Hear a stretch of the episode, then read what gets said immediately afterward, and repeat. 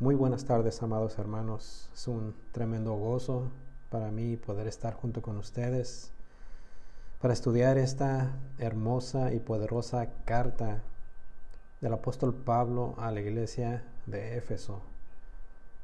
Vamos a continuar con nuestro estudio inductivo de esta carta. Ya tenía un buen rato que no nos juntábamos por este medio, pero aquí estamos por la gracia de Dios.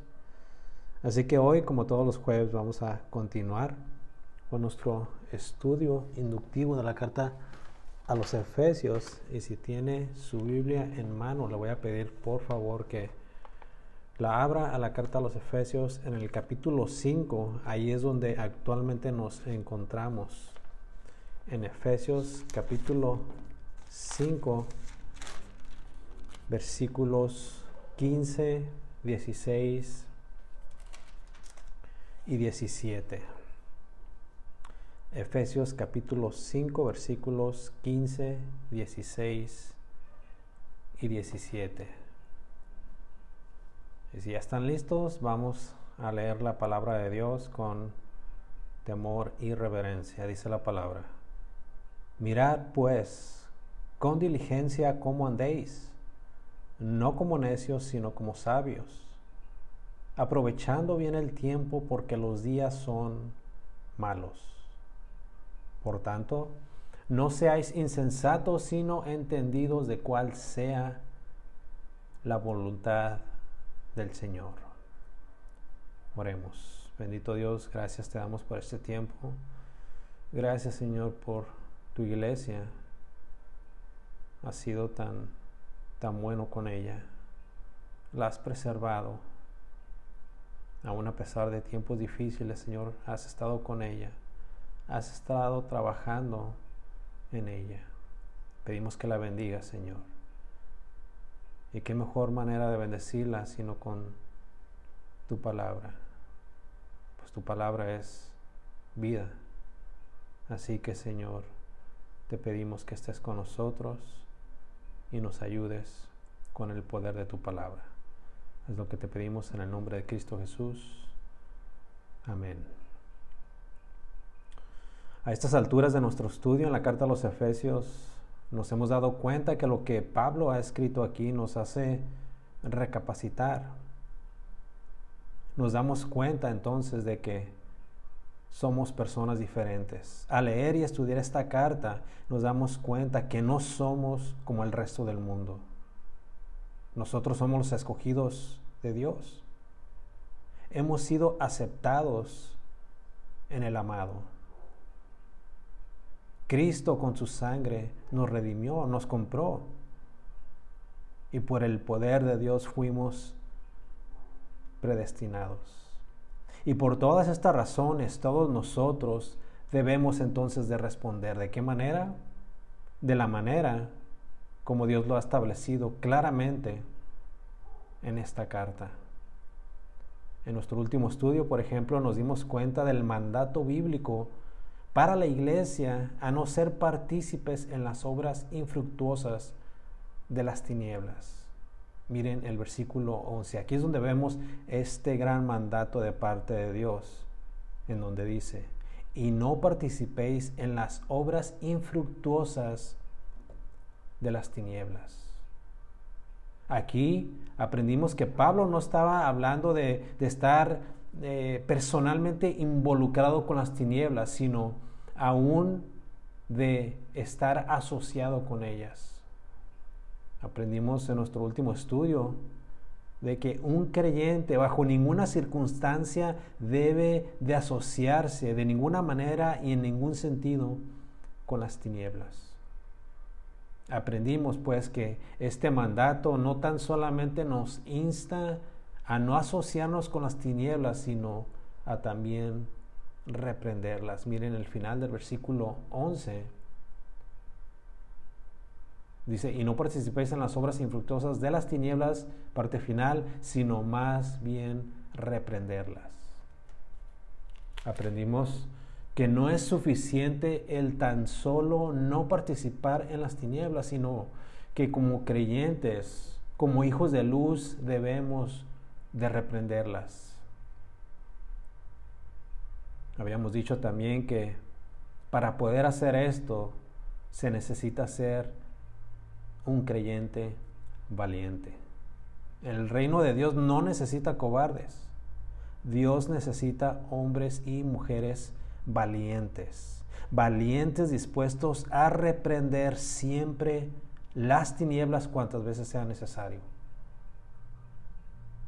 Luego vimos en el versículo 12 que el motivo, el gran motivo para reprender esas obras infructuosas de las tinieblas era porque, versículo 12, porque vergonzoso es aún hablar de lo que ellos hacen en secreto. ¿Quiénes son ellos? Los incrédulos.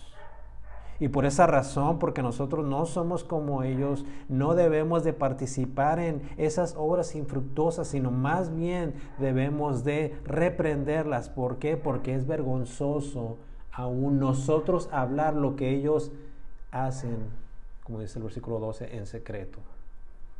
Dijimos que las cosas que se hacen en, en secreto son tan demasiado vergonzosas, vergonzosas como para aún hablar de ellas.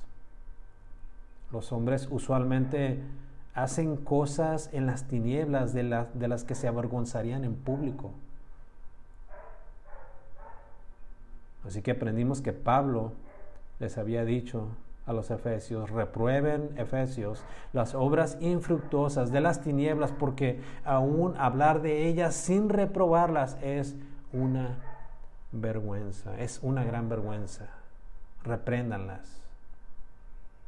Así que en nuestro último estudio fuimos exhortados, verdaderamente exhortados y nos dimos cuenta de que Dios no quiere eso para nosotros. Somos personas diferentes entendimos que sí, vivimos y nos movemos en este tipo de sociedad,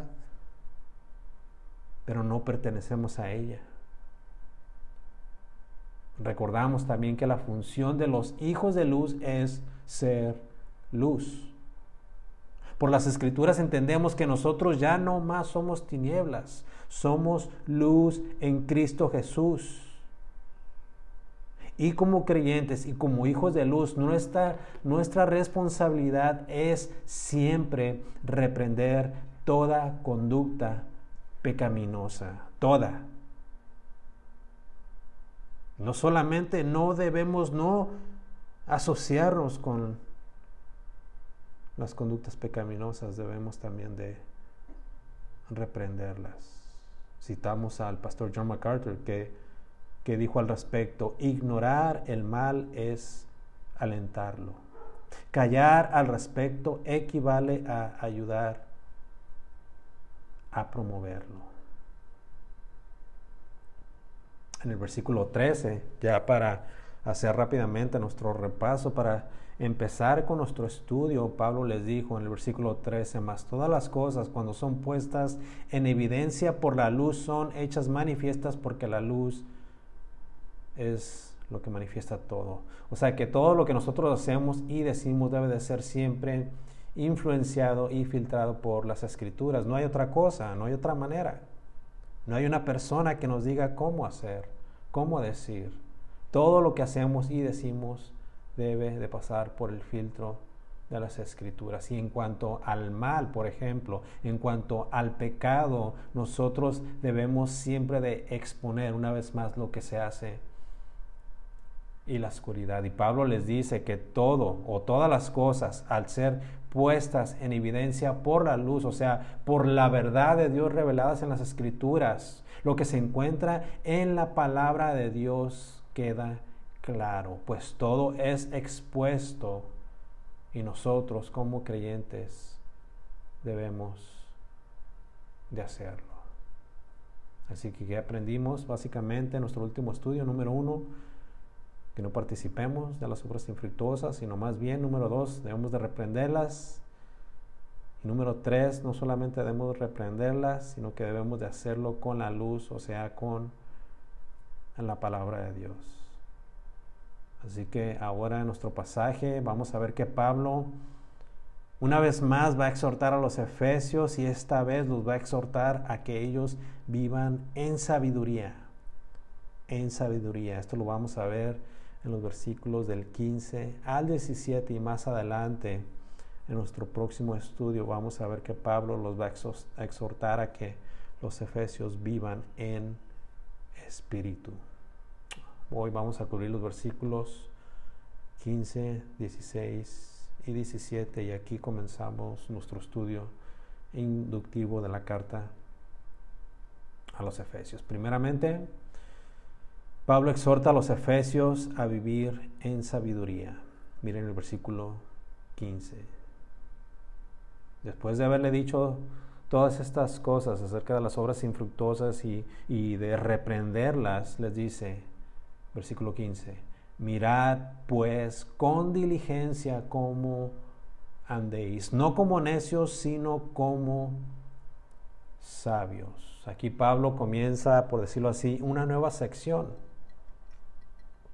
una nueva sección de exhortaciones y lo que hace es apelar a sus lectores, a su audiencia, a que ellos prestaran mucha atención en la manera como ellos vivían su vida diaria, en la manera como era su conducta en este mundo.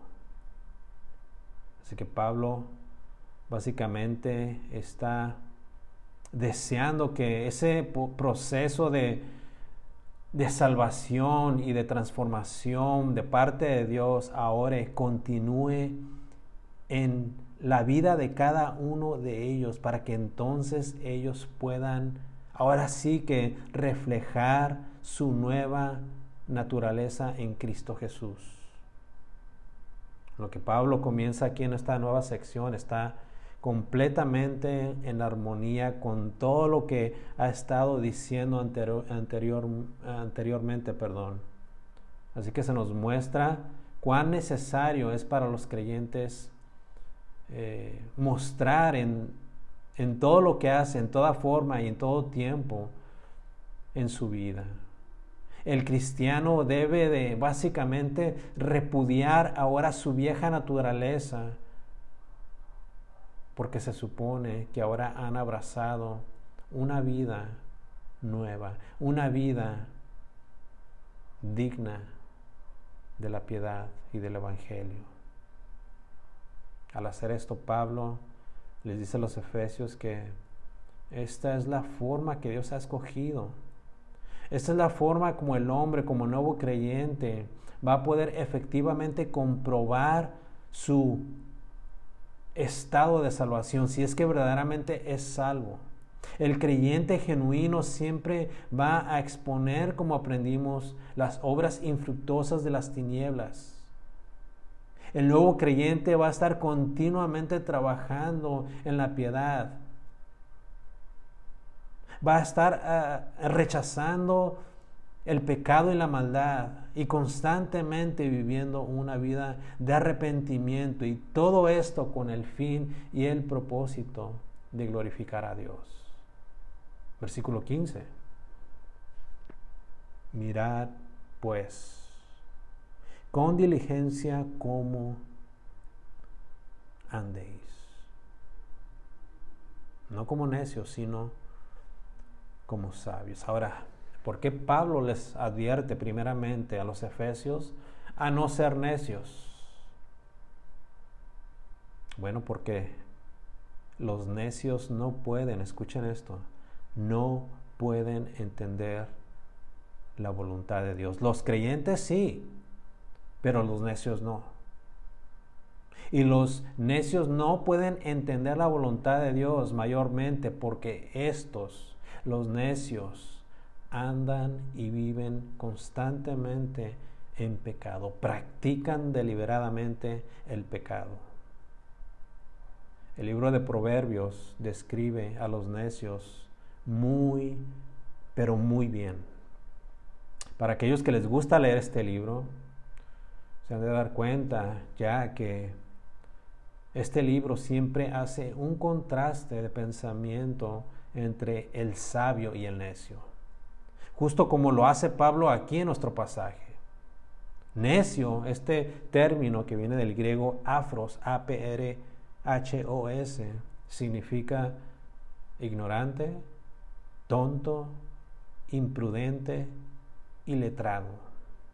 Afros es la misma palabra para indoctos, insensato y escuchen esta, loco. Esta palabra afros aparece unas 74 veces en el libro de Proverbios, en la versión de la Septuaginta. Y lo hace para contrastar al necio con aquel que anda en los caminos correctos del Señor, para aquel que sigue el camino de la sabiduría. Las mujeres de nuestra iglesia están llevando a cabo ya de, de un tiempo para acá un estudio acerca de este libro y muchas de ellas han sido bendecidas por, por la gran sabiduría que se puede encontrar aquí. Y en, cuanto a la necedad y a la sabiduría, en cuanto al necio y al sabio, podemos ver un perfecto ejemplo en el capítulo 10 de Proverbios, en el versículo 23. Miren lo que dice. El hacer maldad es como una diversión al insensato, afros. O sea, el necio, el tonto, el imprudente. El, hacer maldad es como una diversión al necio, mas la sabiduría recrea al hombre de entendimiento. Un necio por lo regular siempre tendrá una conducta impropia. Esto es, siempre el necio se va a dirigir en su vida de una manera anormal su enfoque siempre se va a centrar en su misma persona. A un necio no le importan los asuntos de los demás. Un necio solo se preocupa por sí mismo. De hecho, el libro de los Salmos describe a un necio de una manera muy, pero muy gráfica. El libro de los Salmos cataloga a un necio como alguien que hace, escucha esto, cosas abominables. Dice el Salmo número 14 en el versículo 1, que los necios se han corrompido y hacen obras abominables. Y luego dice, no hay quien haga el bien. Dice MacArthur, el pastor John MacArthur en su comentario, que el necio es la persona que tiene patrones de pensamiento y de vida contrarios a Dios. Por eso dije hace unos momentos que el necio solamente y únicamente se preocupa por sí mismo. El necio es un egoísta. A Dios no lo tiene en cuenta en su vida. Y Pablo, Pablo les advierte a los efesios y les dice, versículo 15, básicamente les dice, tengan muchísimo cuidado en la manera como es que ustedes andan. Tengan manera, tengan mucho cuidado en la manera como ustedes están caminando diariamente. Miren su conducta, no sean necios, no sean ignorantes, tontos, imprudentes y letrados locos, sino más bien sean sean sabios. Ahora, ¿quiénes son los sabios? Esa es la siguiente pregunta. Los sabios del, griego sofoi no son hombres intelectuales. Cuando pensamos en hombres sabios, no pensemos en hombres de alta categoría. No pensemos en personas que tal vez posean gran conocimiento académico. Un sabio, bíblicamente, es aquel que por la gracia de Dios ha recibido la luz y que por lo tanto está comprometido, verdaderamente comprometido con la verdad de Dios. Pablo les dice, tengan mucho cuidado en cómo es que ustedes andan, Efesios. No anden como necios, sino como sabios. Pablo desde el principio de esta carta ya había declarado las grandes bendiciones de Dios para los efesios. ¿Lo recuerdan? Bueno, remontémonos un poquito al capítulo 1 de Efesios. En el versículo 8 les dijo que hizo sobreabundar para con nosotros en toda sabiduría e inteligencia. En el versículo 15, Pablo una vez más oraba, oraba fervientemente para que ellos, los efesios, pudieran aún todavía más ser bendecidos con sabiduría de lo alto. Miren el capítulo 1, versículo 15 en adelante. Esta es la oración del apóstol Pablo. Por esta causa también yo, habiendo oído de vuestra fe en el Señor Jesús, y de vuestro amor para con todos los santos, versículo 16, no ceso de dar gracias por vosotros, haciendo memoria de vosotros en mis oraciones. ¿Para qué? Versículo 17, para que el Dios de nuestro Señor Jesucristo, el Padre de Gloria, os dé espíritu de sabiduría y de revelación en el conocimiento de Él. la versión nueva traducción viviente traduce el versículo 15 de Efesios capítulo 5 de la siguiente manera. Así que tengan cuidado de cómo viven. No vivan como necios, sino como sabios. Pregunta, ¿qué es exactamente? lo que hacen los sabios? Bueno, a continuación Pablo se los va a decir claramente para que ninguno de los efesios tuviera excusa alguno, alguna. Y por extensión, amada iglesia, pongamos nosotros atención para que tampoco ninguno de nosotros tengamos excusa. Versículo 15, no como necios, sino como sabios. Y aquí les va a decir, versículo 16, esto es lo que hacen los sabios, aprovechando bien el tiempo, porque los días son malos. Esto, amada iglesia, es ser sabio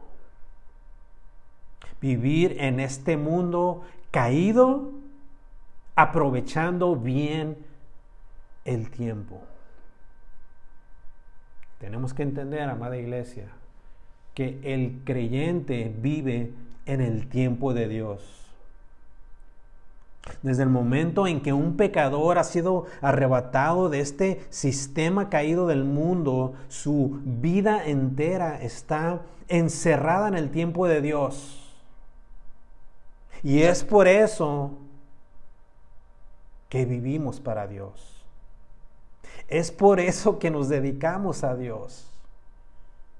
Es por eso que respiramos lo de Dios, comemos lo de Dios, vivimos para Dios.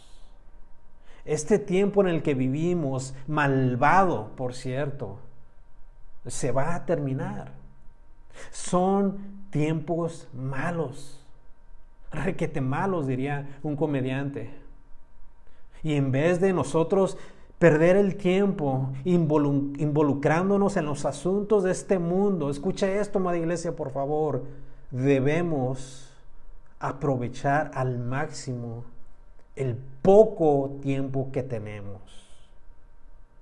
Ahora sí que casi literalmente podríamos decir que el tiempo de nosotros en este, en este mundo es oro.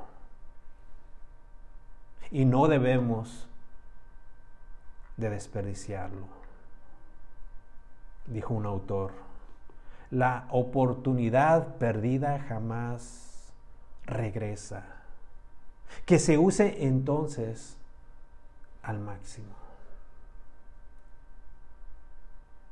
Un perfecto ejemplo de alguien que aprovechó a lo máximo su tiempo en esta tierra fue nadie más y nadie menos que el Señor Jesús. Acompáñenme al Evangelio de Marcos en el capítulo 1. Marcos capítulo 1, versículos del 21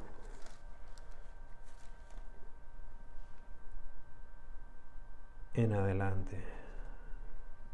Solamente escuche lo que hizo el Señor Jesús. Miren cómo el Señor Jesús aprovechaba el poco tiempo que tenía aquí en esta tierra. Versículo 21, Marcos 1, 21. Y entraron en Capernaum y los días de reposo, entrando en la, sinagoga, Jesús enseñaba. Y se admiraban de su doctrina porque les enseñaba como quien tiene autoridad y no como los escribas. Pero en la sinagoga de ellos un hombre con espíritu inmundo que dio voces diciendo, ah, ¿qué tienes con nosotros, Jesús Nazareno? Has venido para destruir, no sé quién eres, el santo de Dios. Pero Jesús le reprendió diciendo, cállate y sal de él. Y el espíritu inmundo, sacudiéndole con violencia y clamando a gran voz, salió de, salió de él. Y todos se asombraron de tal manera que discutían entre sí, diciendo, ¿qué es esto? ¿Qué nueva doctrina es esta que, con, que con autoridad manda aún a los espíritus inmundos y le obedecen? Versículo 28, y muy pronto se difundió su fama por toda la provincia alrededor de Galilea. Ahora vayamos a la siguiente sección, versículo 29. Al salir de la sinagoga vinieron a casa de Simón y Andrés con Jacobo y Juan, y la suegra de Simón estaba acostada con fiebre, y enseguida le hablaron de ella. Entonces él se acercó, Jesús, y la tomó de la mano y la levantó, e inmediatamente le dejó la fiebre, y ella le servía. Siguiente sección, versículo 32. Cuando llegó la noche, luego que el sol se puso, le trajeron a Jesús todos los que tenían enfermedades y a los endemoniados, y toda la ciudad se agolpó a la puerta, versículo 34. ¿Y qué hizo Jesús? Sanó a muchos que estaban enfermos de diversas enfermedades y echó fuera muchos demonios y no dejaba hablar a los demonios porque le conocían. Lo interesante de lo que acabamos de leer es que Jesús realizó todo esto en tan solamente, escucha esto, en un solo día. Un solo día. Pero miren el siguiente versículo, el versículo 35. Miren lo que Jesús hizo. Me imagino que todo lo que Jesús hacía, su cuerpo se cansaba. Pero miren lo que sucedió al día siguiente. Versículo 35, levantándose muy de mañana, siendo aún muy oscuro, ¿qué hizo Jesús? Salió y se fue a un lugar desierto y ahí, allí oraba. Vamos a meditar un poco. Ahora quiero preguntarle a usted, amado hermano, directamente, directamente, ¿qué ha estado usted haciendo con su tiempo? Y no es que yo me quiera entrometer en lo que haga, o aún en lo que no haga. Simplemente y sencillamente como ministro de Dios, yo en esta tarde quisiera exhortarle para que usted mismo medite y se haga usted esta pregunta. ¿Qué he estado haciendo con mi tiempo? ¿Lo dedico para Dios o solamente para mí? ¿Estoy siendo sabio en mi caminar? ¿O estoy siendo un necio? ¿Verdaderamente estoy maximizando mi tiempo? Y especialmente ahora que los días son malos. Amado hermano, este no es nuestro tiempo. Así que dejemos de pensar en nosotros. Aunque es válido tomarse de vez en cuando momentos especiales Y junto con la familia, escucha esto, aún así, por si usted no lo sabe, aún así ese tiempo debe de ser tomado siempre consciente de que es de Dios. Y nuestra meta en todo lo que hagamos, en todos nuestros planes, debe de ser todo para el Señor. Debemos dejar de ser egoístas. Debemos de empezar a vivir vidas dedicadas enteramente a la luz de las escrituras. Nuestro tiempo, nuestro tiempo vendrá en un futuro no muy lejano. No quiero que se me entristezca, amado hermano. Nuestro tiempo está cercano. Y va a ser un tiempo en donde estaremos junto con Dios para disfrutarlo. Así, así como Él lo había, lo había tenido intencionado desde el principio. Pero Dios ya nos salvó, ¿cierto? Sí, nos salvó. Y mientras estemos aquí, aquí en esta tierra, debemos de ser diligentes, debemos de ser cuidadosos en todo lo que hacemos. Decía un comentarista, en esta era, cada día puede estar potencialmente lleno de mal. Una vez más, en esta era, cada día puede estar potencialmente lleno de mal. Por eso el apóstol Pablo les dijo en el versículo 16, aprovechando bien el tiempo porque los días son malos. Y una vez más, esto es ser sabio, muy sabio. Pablo les había dicho algo muy similar, pero muy similar a los colosenses. Les dijo en el capítulo 4, en el versículo 5 de la carta a los colosenses, les dijo, andar sabiamente, sabiamente para con los de afuera. La única diferencia aquí en Colosenses es que en ese contexto la idea era de que los creyentes en Colosas caminaran sabiamente delante de la presencia de los incrédulos. Pregunta, ¿por qué creen ustedes que Pablo quería que fuese así? Que los colosenses pudieran ser sabios delante de hombres incrédulos. Bueno, la respuesta es una sola palabra. Testimonio. Por causa del testimonio. Para no manchar el nombre de Cristo. Para preservar la pureza de la iglesia. Para testificar que conocemos al Dios de sabiduría pero también para testificar del Dios que a ellos también los puede salvar. En otras palabras, el creyente debe de hacer lo que dice con su boca. En otras palabras, el creyente debe de vivir lo que predica algo que lamentablemente se ha perdido mucho hoy en día en nuestras iglesias. Hombres y mujeres que se jactan de ser creyentes, pero son más necios, más necios que aún los incrédulos, menos sabios que ellos. Y siendo así, están menospreciando y pisoteando el nombre de Cristo.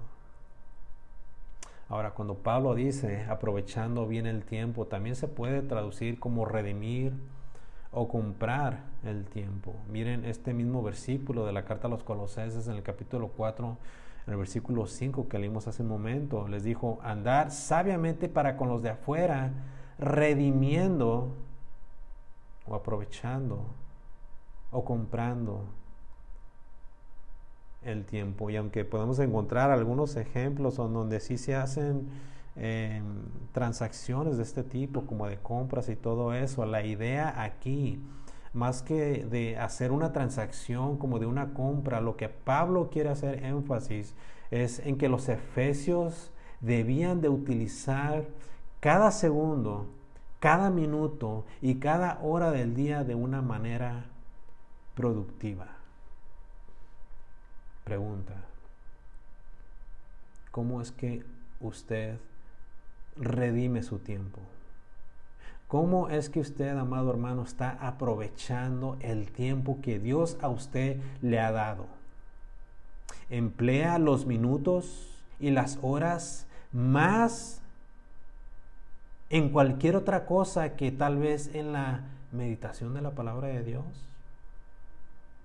Emplea su tiempo más en cualquier otra cosa que en hacer buenas obras en actuar piadosamente, en servir a la iglesia, en bendecir a sus hermanos. Usted está empleando más su tiempo en cualquier otra cosa que no tiene que ver nada con el reino de Dios, que con las cosas espirituales. Se le olvida, amado hermano, quién es usted y su tiempo lo redime solamente para autocomplacerse? Una vez más dijo el comentarista, en esta era cada día puede estar potencialmente lleno de mal. Tenemos que entender que el mal continuará y aún van a empeorar las cosas Así que, una vez más, una vez más, amado hermano, le pregunto, ¿cómo es que usted está aprovechando bien el tiempo? ¿Cómo es que usted lo está redimiendo?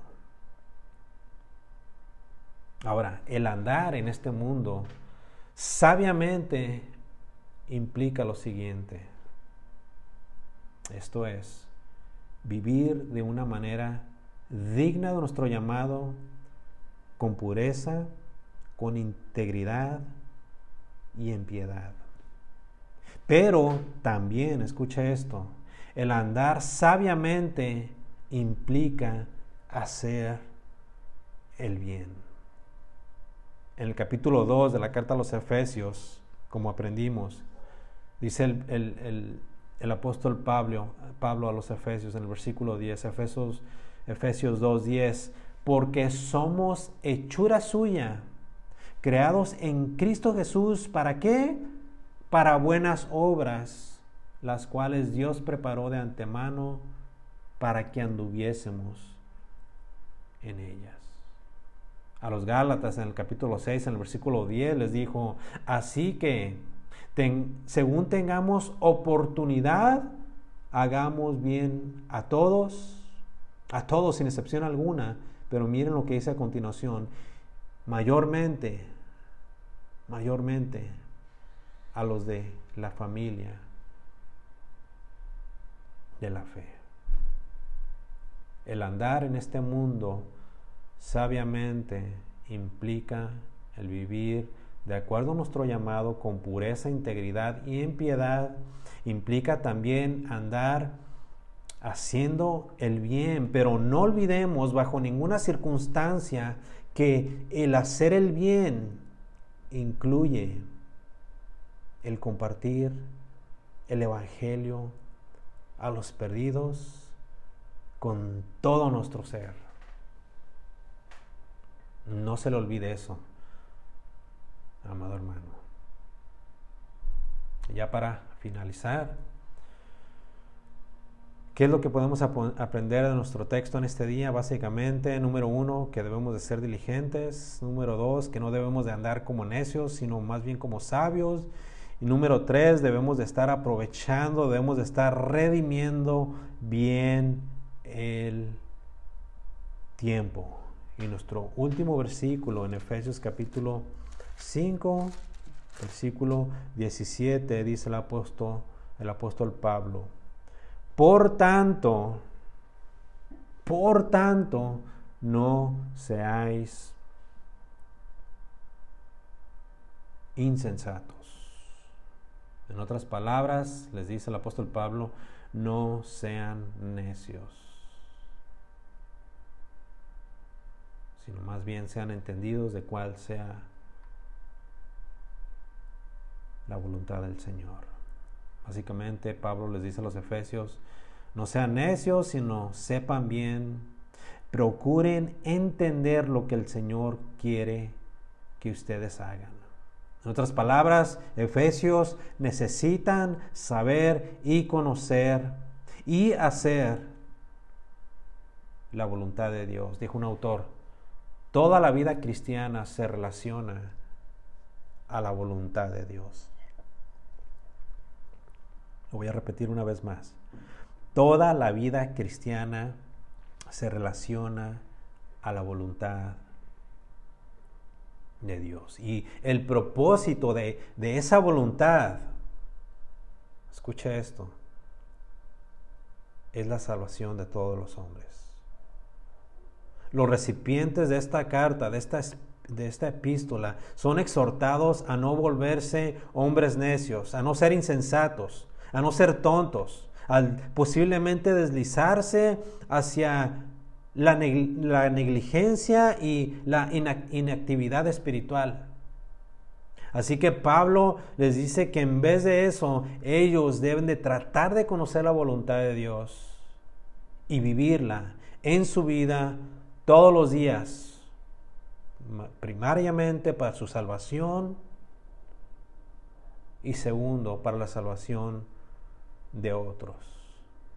Una vez más, Pablo les dice, no sean necios, no sean insensatos. Parte de lo que significa vivir sabiamente es discernir y entender cómo es que Dios quiere que nosotros pensemos y vivamos cada una de nuestras situaciones en esta vida, en todo lo que nos enfrentamos en toda ocasión debemos de saber la voluntad de Dios.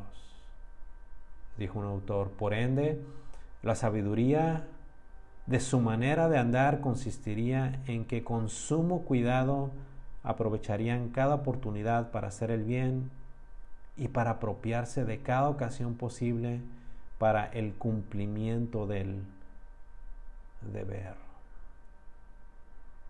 Una vez más, como se los he dicho anteriormente, las palabras del apóstol Pablo en esta carta en particular no son palabras vacías, son palabras que tienen implicaciones para nuestra vida espiritual. Mirad pues con diligencia cómo andéis, no como necios, sino como sabios, aprovechando bien el tiempo porque los días son malos. Por tanto, no seáis insensatos, sino entendidos de cuál sea la voluntad del Señor. Oremos. Bendito Dios, gracias te damos por tu palabra. Gracias Señor porque esto nos, nos despierta.